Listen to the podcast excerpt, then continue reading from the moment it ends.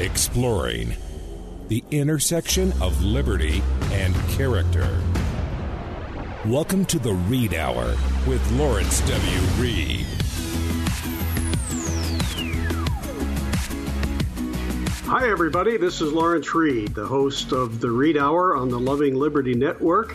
I'm with the Foundation for Economic Education, FEE or fee.org is our website.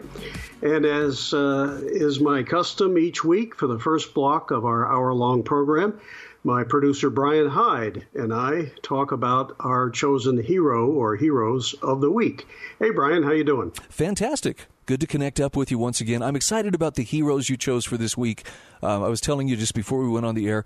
Um, what we're going to talk about today was really relevant to a discussion I had a few days ago, and I wish I wish I had had this information at my disposal because um, it, it's it, these these really are some wonderful heroes. Introduce us to the women of British abolitionism. Okay, uh, this is a great story. It, it culminates, of course, in 1833 when the British Parliament uh, did something quite dramatic. It enacted one of the largest peaceful emancipations of slaves in the history of the world. But that was the culmination of uh, a nearly half century of campaigning by good men and women of conscience uh, throughout Great Britain.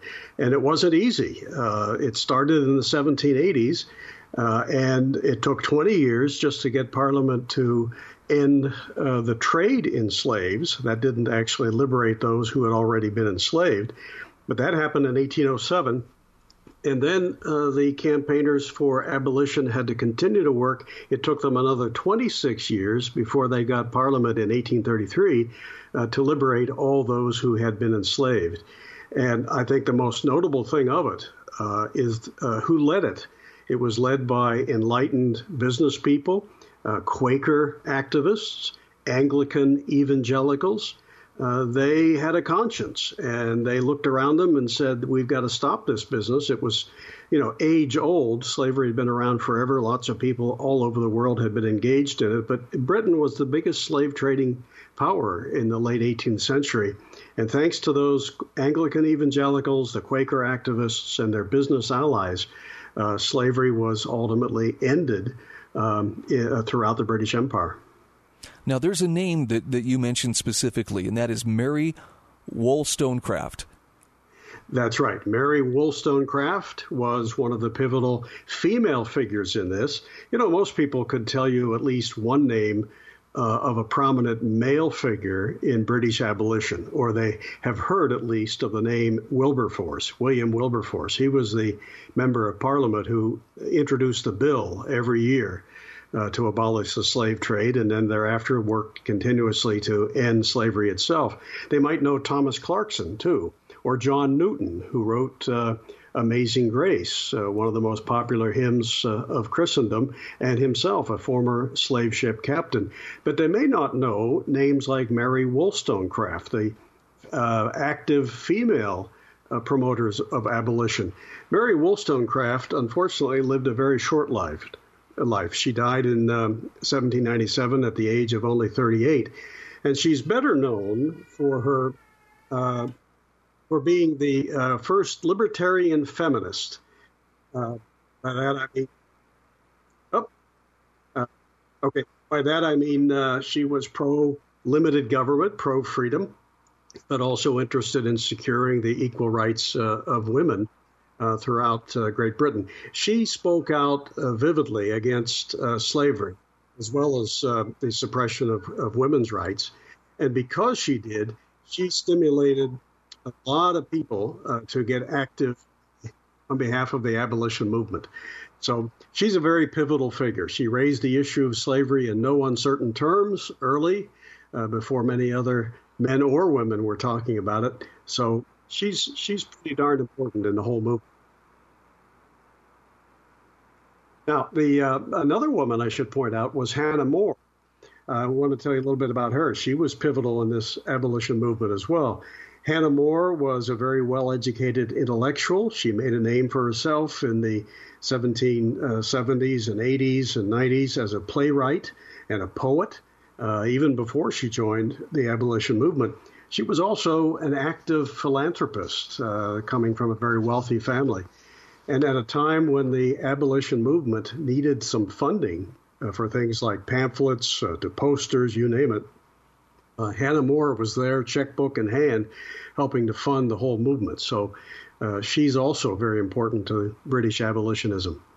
Now, didn't they also boycott goods that were made on slave plantations? And how, if so, how did that work out for them? Yeah, that was a, uh, a very prominent tool in the abolitionist toolkit, boycotting the products of slavery. Uh, by encouraging people to abstain from the consumption of things like tobacco or rum, sugar, uh, things that were the product of slave plantations, the whole movement sought to hit the slave traders in their bottom lines. And one of the key figures in that, one of the earliest figures, was a woman named Mary Knowles, K N O W L E S.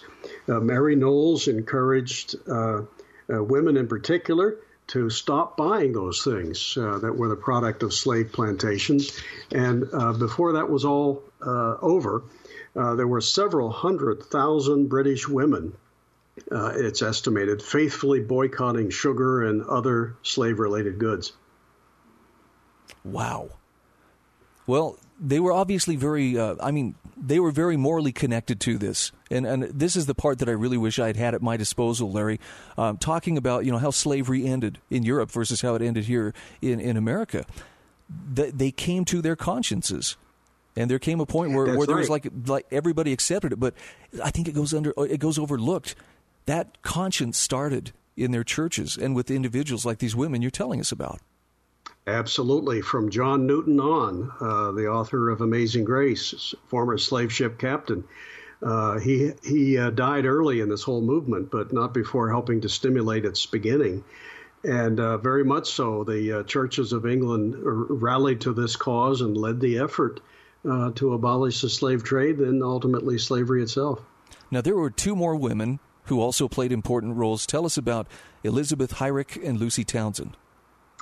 Yeah, Elizabeth Heyrick uh, sort of gave the movement a second wind uh, after the slave trade was abolished in 1807.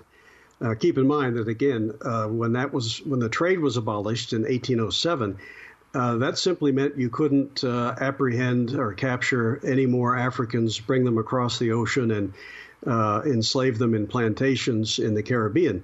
but that didn't liberate those already enslaved. But there were a lot of people who thought, okay, we got the slave trade ended. Let's just let slavery die out over a generation or two. But Elizabeth Heyrick was one of those who stood up and said, no, this is wrong. And there are lots of people, 800,000 of them by 1830, who were uh, very much um, enslaved and needed to be liberated. So she she gave the movement a second wind. Another key figure uh, was Lucy Townsend. Uh, Lucy Townsend was one of those who, in the uh, in her home in 1825, founded the first women's anti slavery organization. Uh, this was in Birmingham, England, and uh, it uh, spawned a, at least 20 other ladies' associations uh, to put pressure on Parliament to abolish slavery. Amazing.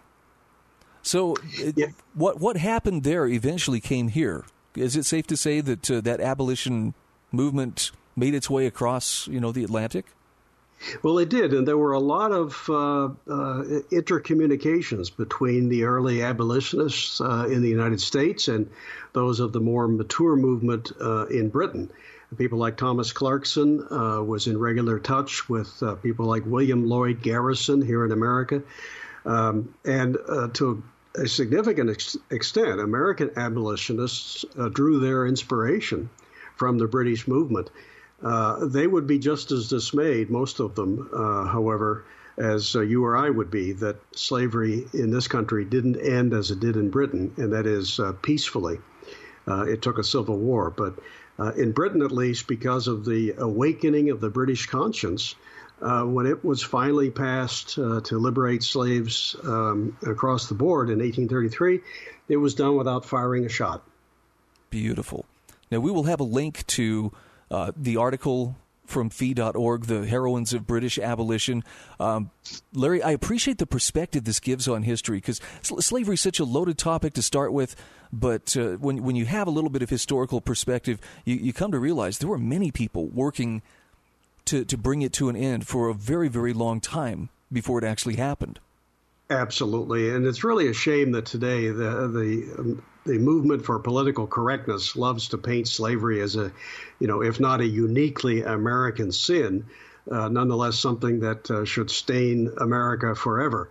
Uh, but it was not uncommon. Uh, it was had been going on for for thousands of years, and uh, was in places like Britain and ultimately America, where a lot of people came together and said, "This has got to stop." All right, we'll take a real quick break. You have a guest when we return. Yes, I do. Mitchell Nemeth, uh, who holds a master's degree in the study of law, and he's going to talk about a very powerful article that he recently wrote about the student debt crisis.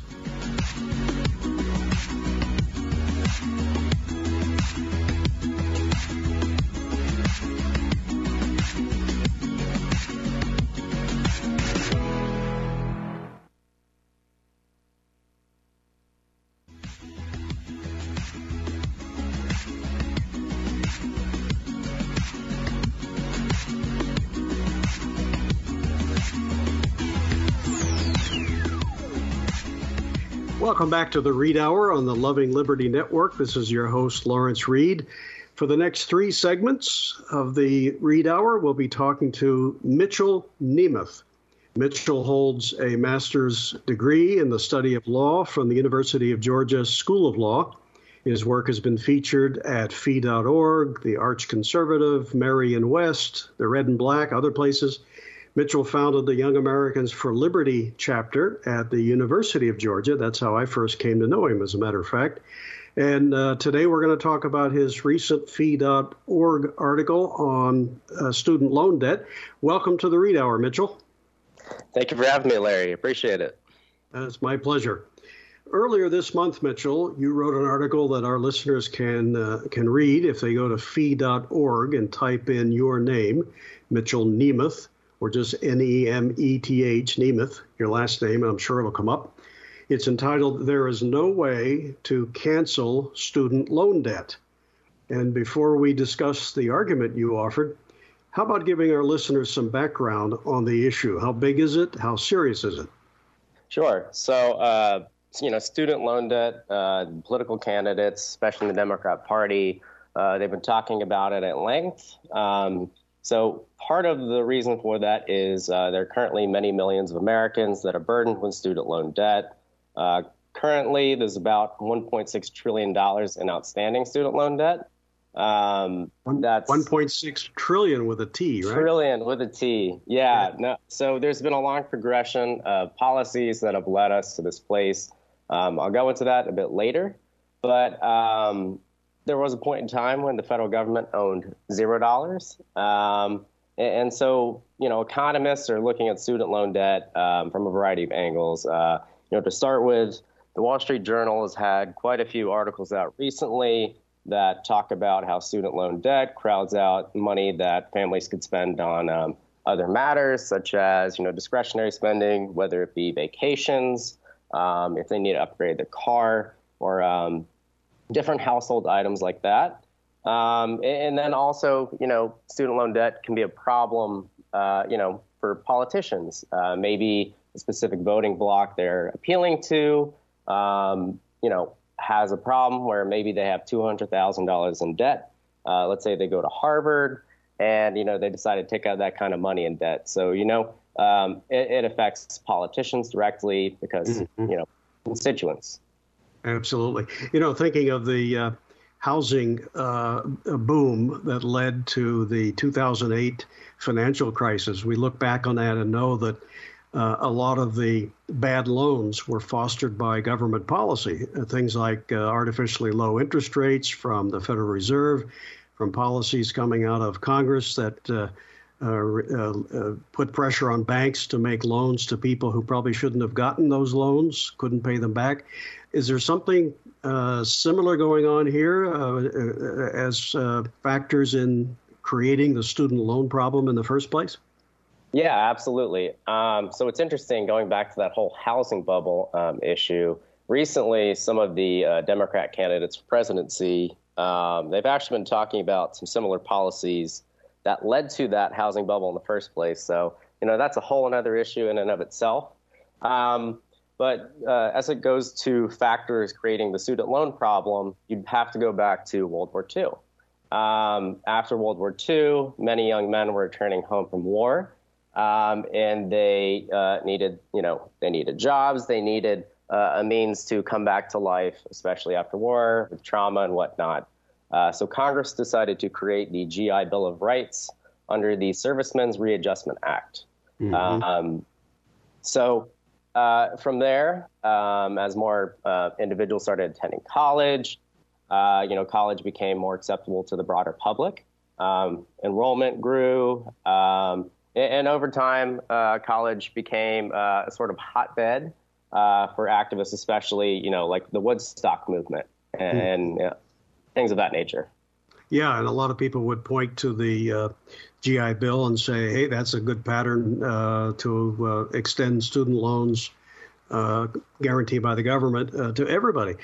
Uh, now, you could argue that, hey, you know, if the government chooses as part of its national defense function to uh, compensate those who serve in wartime in by this method, in addition to whatever pay they may have been given, you know, that that's not utterly unjustified.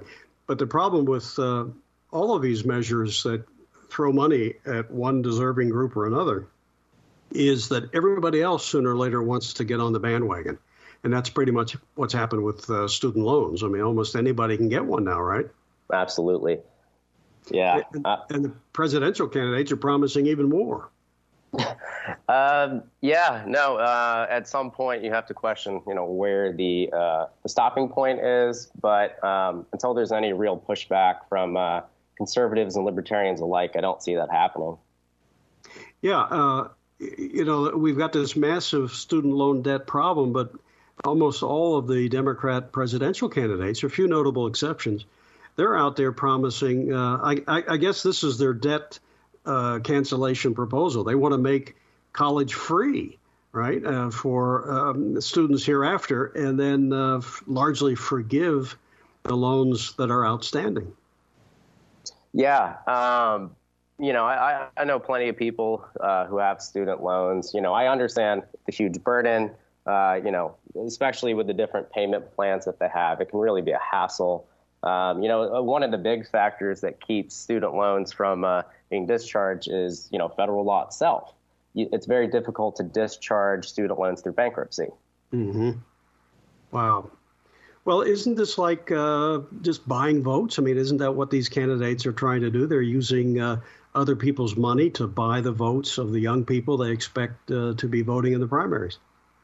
Yeah, actually, I wrote about that in my article. Um, you know, it's really it's astonishing how, if you really look at many of these different pitches, the progressive politicians in particular are uh, putting out to the public, it, it really appears that they're directing these policies at certain voting blocks, especially mm ones that they're trying to get out to vote in the primary. Yeah. Well, if they're going to if they get into uh, the White House and they cancel student loan debt and and issue uh, uh, free college uh, to students here in the future, uh, are any of them offering a, a, reliable way to pay for all of that? Are they offered any proposals that would uh, make mathematical sense, even if it's a good idea? Yeah, so uh, I guess it just depends what economist you ask. Um, you know, from my perspective, I'm not an economist, but uh, if the idea is just to, to soak the rich, I don't see that as a viable long-term solution. Um, you know, recently I just visited a bunch of the Scandinavian countries, and what's remarkable with the differences between uh, what Bernie Sanders claims uh, and other progressive claim that goes on in those countries is that the middle class and upper class tend to actually, you know, pay uh, much higher taxes overall, whether that be just income tax or even a value added tax. Yeah. Well, uh, uh, Mitchell, after our break here in just a moment, uh, I want you to talk about your thesis which is namely that uh, the debt can't simply be canceled, as some candidates are proposing. But I just want to add something further that I find so exasperating in this whole presidential contest that these candidates behave as if uh, there is no debt, you know, as if uh, no national debt. We have $22 trillion in debt, but they're all talking about all the uh, wonderful things I just want to do for us for free. Um, I, you know, that sounds like uh, what happened in the latter days of ancient Rome when promises were made that couldn't be kept and that ultimately bankrupted uh, uh, Rome itself. Well, it's about time to take a break. Mitchell, we will be back shortly with Mitchell Nemeth talking about his article on uh, student loan debt and why it can't be canceled.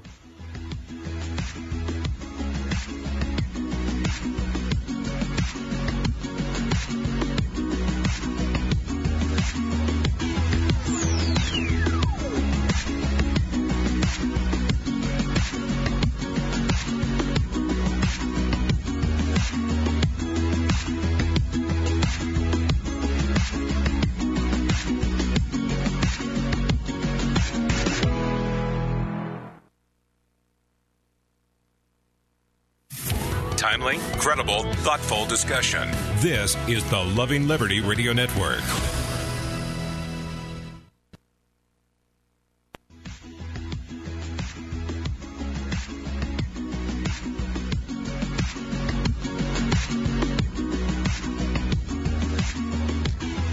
Welcome back to the Reed Hour.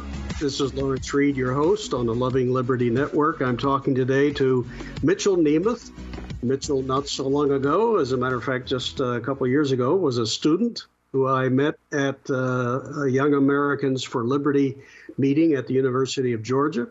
Uh, he holds a master's degree now in uh, the study of law from the University of Georgia School of Law. And we're talking today about his recent article at fee.org entitled There is No Way to Cancel Student Loan Debt. Mitchell, will you tell us about your thesis, namely that uh, we just can't cancel it as some of the Democratic uh, presidential candidates are proposing? Yeah, absolutely. Um, so I think the best way to look at this article is to uh, think about what it really means to cancel debt. Um, there's actually no way to cancel debt. Someone has to pay it at some point in time, whether that's the debtor or the creditor. Um, and that's really where the focus of the public discussion should be. Um, so you're saying you can, although you may be able to cancel it for the debtor, that doesn't mean the debt disappears. It just means it's shifted to uh, somebody else. Absolutely, it's burden shifting. Um, so, you know, when we look at this uh, from a public policy standpoint, we have to look at it in the context of, you know, the United States as a whole. We're currently 22.5 trillion with a T dollars in debt. Um, and you know, a lot of these proposals would tack on another 1.5, 1.6 trillion dollars in debt. Um, you know, that may be beneficial to those who have student loans, but we have to look at it from the grand context of uh, the United States and how that would affect um, our ability to repay uh, other debts that we owe, uh, how we would fund other social programs, uh, fund the military, uh, things of that nature. So, the, but the student loan debt is actually owed uh, to whom? The government, banks, uh, other lenders, or all of those? Yeah, so that's where it gets interesting. Um, so, student loan debt is currently largely owned by the federal government. Um, that is uh, caused by a variety of policies put in place uh, since the 1960s. Um, in 1965, there was a federal government law that came in and basically forced the government to guarantee uh, student loans in the case that they would fail. Um, and then under the Obama administration, there was a law passed within a few days, actually, of the Affordable Care Act, where the federal government, uh, in effect, took over the uh, the student loan market. So you, uh, no longer do you go typically to uh, a, a bank uh, to get your government guaranteed student loan, you get it directly from the government, then, huh? Uh, correct. Well, what was the thinking behind that? Uh, I, I, guess the the thinking was that there are um, many different degrees where the economic value, uh, as you would say, like the salary, wouldn't pay a sufficient wage to uh, make a given loan uh, profitable. So um, the idea is that you would want to protect uh, certain studies. You know, let's say even the humanities. Let's say uh, someone wants to study, you know, the classics. uh, maybe there's not a job out there that would warrant uh, $60,000 a year in uh, student debt. But um, the government felt that you know it's a good way to protect students who are interested in the different studies. Yeah, I think there was some uh, also of the uh, perception that uh, well, we don't need uh, private banks uh, making any money off of this. We'll just uh, do the the socialist thing and have the government do it all from from the get go. that was, I think, part of the thinking of the many of the people in the, in the Obama administration. Just get rid of the banks and their role, and we'll have the taxpayers pick up the tab. Yeah, absolutely. Yeah. Now, in your article, which uh, listeners, by the way, can read, and I encourage them to do so by going to fee.org, type in your last name, Nemeth, N E M E T H, and it should come up uh, pretty quickly. In that article, you put these numbers in a, in very fascinating perspective. Uh, namely the 1.6 trillion dollars that uh, student loan debt cancellation would would uh, uh prompt. Uh, what could we do with that 1.6 trillion dollars if we didn't just cancel student debt with it? Yeah, so uh, you know, I gave a few examples, and I'll go ahead and read them off for the listeners. Yeah, I thought they were great. oh, thank you. Um, so first off, you could give each of uh, Los Angeles County's 59,000 homeless residents around $27 million each. um, you could buy every resident of New Jersey a $175,000 yacht. you could give each of the United States roughly 40,000 homeless veterans around $40 million each. You could buy every resident of Texas a Tesla Model 3. you, um, you could develop 40 bases on the moon. And then I have another one that I added. You could also afford all of Canada's or Spain's GDP, which is around $1.7 trillion. Wow. I bet we could buy Greenland with that too. Absolutely. The question well, what the uh, ROI is on that, but um, yeah. but it, but you know those are humorous examples, but it does point out that everything has a cost and uh, there's a trade-off. If you spend uh, the limited resources you have in this direction for that purpose, then that, those dollars aren't available for that direction and that other purpose. And yet people throw these numbers around as if uh, you know it's all manna from heaven, as if uh, we could do this and it wouldn't be any skin off anybody's nose. Yeah, yeah, absolutely. I think it's a great way to put it, honestly, um, especially for younger voters. Um, you know, when the, these a lot of these politicians tend to talk about wealth. They talk about it as if there's some boogeyman who has a billion dollars um, and he does nothing with it or she does nothing with it. And so you got to really put these figures into perspective so that everyone can really understand what does it mean to have one trillion dollars in wealth. Yeah, yeah. I saw some figures not long ago, uh, maybe slightly off, but uh, the principle is certainly valid if the numbers are slightly um, uh, slightly off, and that is that you could take every dollar that every millionaire in the country has, um, and uh, you could take 100% of it uh, above a million dollars, and have enough to run the government at current levels of expenditure for less than a year, something of that nature. But then, of course, you wouldn't get it uh, the next year, right? Because they'd stop working. They'd say, well, what the heck? You know, I take all the risk and you take the money. So that would be a one shot deal. Uh, this idea that you could just soak the rich and somehow they'd be back next year with another bag of money for you.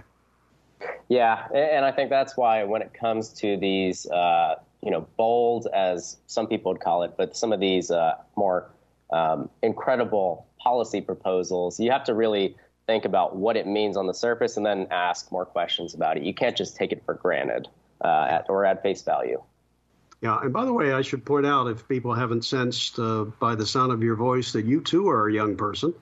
As I mentioned, you uh, are out of the University of Georgia not all that long. Uh, how does it hit you as a young person when you look at these massive numbers like $22.5 trillion in debt?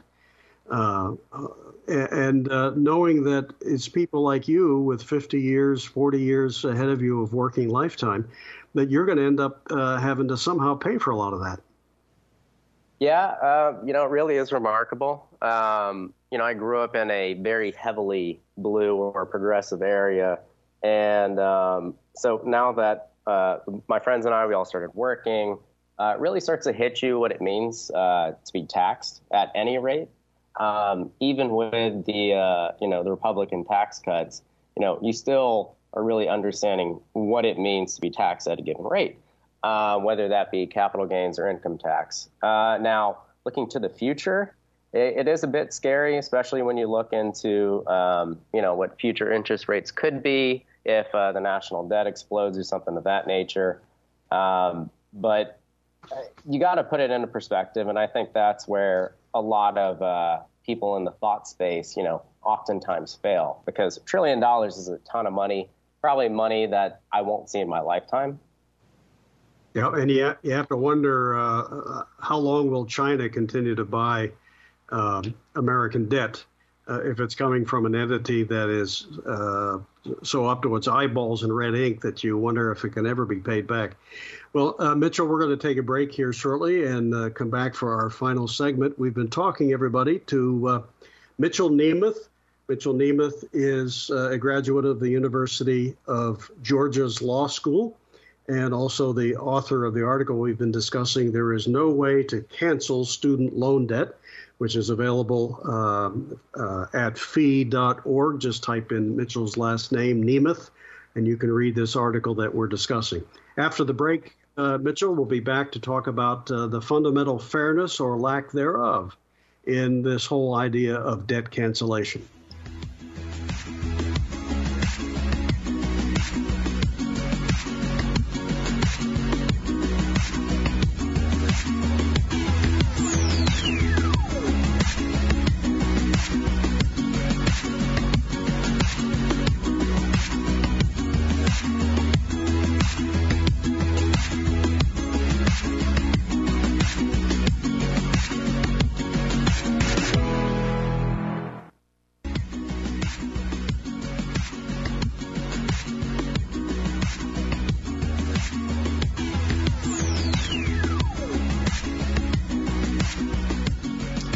Welcome back to the Reed Hour, everyone. This is Lawrence Reed, your host on the Loving Liberty Network. I'm talking today to Mitchell Nemeth.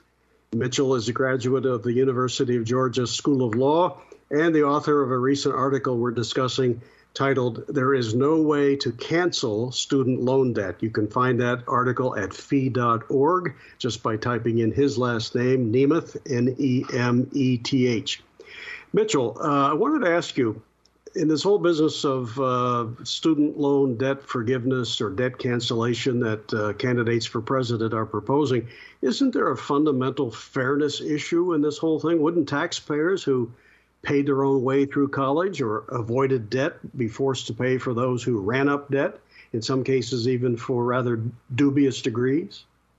Yeah, great question. Um, so, when it comes to the idea of fundamental fairness, I always like to start with my favorite academic, uh, Professor Jonathan Haidt from New York University. Uh-huh. Um, so he has this really good book called The Righteous Mind Why Good People Are Divided by Politics and Religion. I think it's a really good starting place to understand uh, how both conservatives and uh, progressives view fairness. Um, conservatives tend to view fairness from a proportionality standpoint, whereas progressives view fairness from an equality standpoint.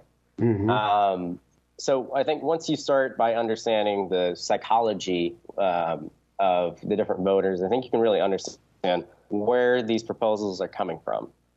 Um, so obviously, these policies are inherently unfair to those who've already paid uh, for their student loans. Um, I don't think anyone would dispute that.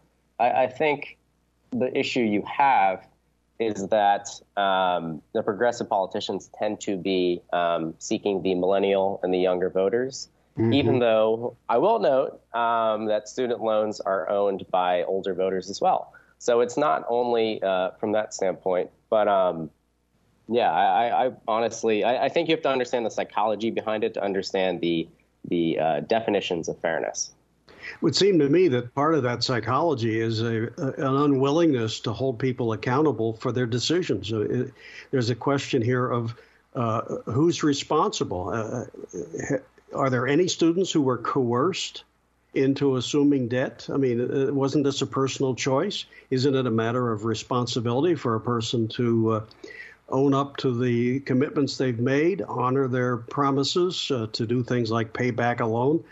Uh, whatever happened to responsibility? Yeah, and you know, I, I obviously agree with that viewpoint. Um, you know, if I go and take out um, a two hundred thousand dollar mortgage on a house and I don't pay it, the the bank can take the house back. Um, so obviously, you can't take education back, but you know, I'm responsible for taking out that money. Um, so it, it's just such a complicated issue. Um, the problem is that um, libertarians and conservatives tend to view these issues from an individual responsibility lens. Mm-hmm. Um, progressives, on the other hand, tend to view these problems as structural. So they want to uproot the current structure that's in place. They believe it's more fair uh, if government, you know, just provides uh, things for free, quote unquote. But boy, what does it say to uh, the person who decided, hey, I really don't want this debt. I'm going to be more prudent in deciding uh, how to pursue a higher education. I'm, I'm going to take a year or two off if I have to to earn the money to pay for it, keep my debt to a minimum, and invest in uh, degrees that are likely to produce uh, substantial income later. Uh, what do you say to those people uh, that hey, sorry, you you you were just suckers. Uh, we're we're going to cancel everybody's debt. Sorry, you, you uh, were a responsible person, uh, but this is in fairness to you know other people who want their debt canceled. I, I mean, what do you say to those people? Yeah, you know, I think that's really the hardest part. Um, that any of these politicians would see in trying to enact a quote unquote free college program. Um, when you have prominent Democratic senators like Amy Klobuchar saying, and I'll quote her, I wish if I was a magic genie and could give that free four year college to everyone and we could afford it, I would. Um, you know, I think at, um, at the core, uh, the Democratic Party, their leaders understand that this is not uh, possible. I don't think the vast majority of voters really uh, are behind this. Um, but the problem you have is in a primary, uh, the most energized and active voters are out there uh, looking uh, for their candidate. So that's why you're seeing some of these more um, outlandish policies. Yeah, if I remember correctly, there were some boos in the audience uh, uh, for that comment when she said it. So there apparently are some people who think that uh, somehow we'll, we've got the money, we'll find the money, we'll pay for it somehow, or who cares? Yeah, those are probably the same folks um, who don't really understand what $22.5 trillion is, um, or they believe that you could just confiscate the wealth from, you know, let's say the top corporations like Amazon and Apple and, you know, apply that to their preferred social program. Yeah, well, they got a math problem, I think, if, they, if that's what they think. Yeah, uh, absolutely. Now, if, if canceling student debt isn't the answer, and, and I think you've pointed out, your article certainly does, that it is not the answer. Uh, what are some viable solutions? Can we do anything uh, that that uh, is, is, fair at the same time it uh, fixes the problem? Yeah, so um, I always like to resort to social uh, sort of solutions rather than government-aided solutions. So you know, in the near term, uh, you know, we can look to change the stigma around college. I think with a lot of jobs now um, requiring some sort of computer science or coding skill set. Um, these are tools that you could learn on your own through the internet or through YouTube or other programs. So we could start there. Um, you know, we can definitely look at online education. It's a lot cheaper. Um, it's a lot easier to access. You don't have to go move across the country and spend money on a dormitory and things of that nature. Um, you know, Here's another great example would be uh, looking into the trades. I know there's many job openings in uh, the different trades, and you know one of the, uh, the, the people that's really pushed the trades is my favorite actor uh, from the show Dirty Jobs, Mike Rowe. All right. Um, yeah, I mean he's you know tried putting forth all these scholarships that help 18 uh, year olds um, get money to pay for school. So you know I think that's definitely a start. From your time at college uh, at the University of Georgia, Mitchell, did you notice uh, any differences between uh, students who paid their own way or worked their way through college, uh, and those who simply went into substantial debt to pay for it. Did you notice any difference in terms of their uh, their work ethic, their their study ethic, their uh, evaluation of the college education that they were getting? Yeah, you know, I would definitely um, come across many people who worked harder than others. Um, I, I, I, know many people at the top of my head, and obviously I'm not going to name them, but I know those folks who had their parents pay the full tuition bill. They many times would skip class. They wouldn't be as dedicated. They viewed college almost as an extension of high school. It seemed like a chore to them. Um, whereas those who you know had a job after school, uh, they tended to view college as a great opportunity, as something more than just um, you know uh, a chore to say. Yeah. Well, we've got about uh, a little less than two minutes uh, in the program, Mitchell, and uh, let's suppose you had uh, the following opportunity. All the Democratic candidates for president, I think there's still close to 20 of them, they're all in one room, and you've got five minutes to tell them what you think they need to hear on this issue. We don't have five minutes here, but if you could condense your response, what would you say to them? Yes, I think a, a, natural starting point is to change federal law that exempts or makes difficult uh, the discharge of student loans through bankruptcy. I think that's a, an easy fix. Um, another proposal, and I have to give credit where it's due, uh, Senator Bernie Sanders has proposed that the federal government no longer charge interest on student loans. Um, I, I think that just makes sense that the government wouldn't profit off loans and then blame uh, the other people for charging interest. That doesn't make sense to me. That, um, raises the question of if they're going to use taxpayer money, why shouldn't the taxpayers be entitled to some kind of return on their money? Yeah, uh, you know, I think the whole system is uh, it's definitely uh, an amalgamation of different policies pointing us in different directions. So um, there's a lot to be done. Hey, thanks, Mitchell. Uh, we're about out of time. We've been talking today to Mitchell Nemeth, the author of an article you can read at fee.org entitled There is No Way to Cancel Student Loan Debt.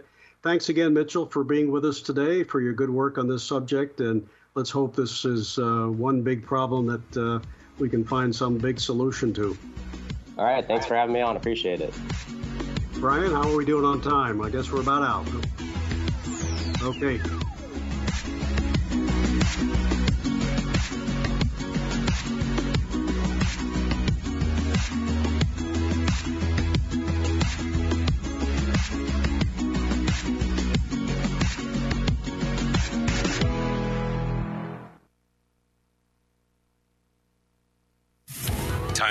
Timely, credible, thoughtful discussion. This is the Loving Liberty Radio Network.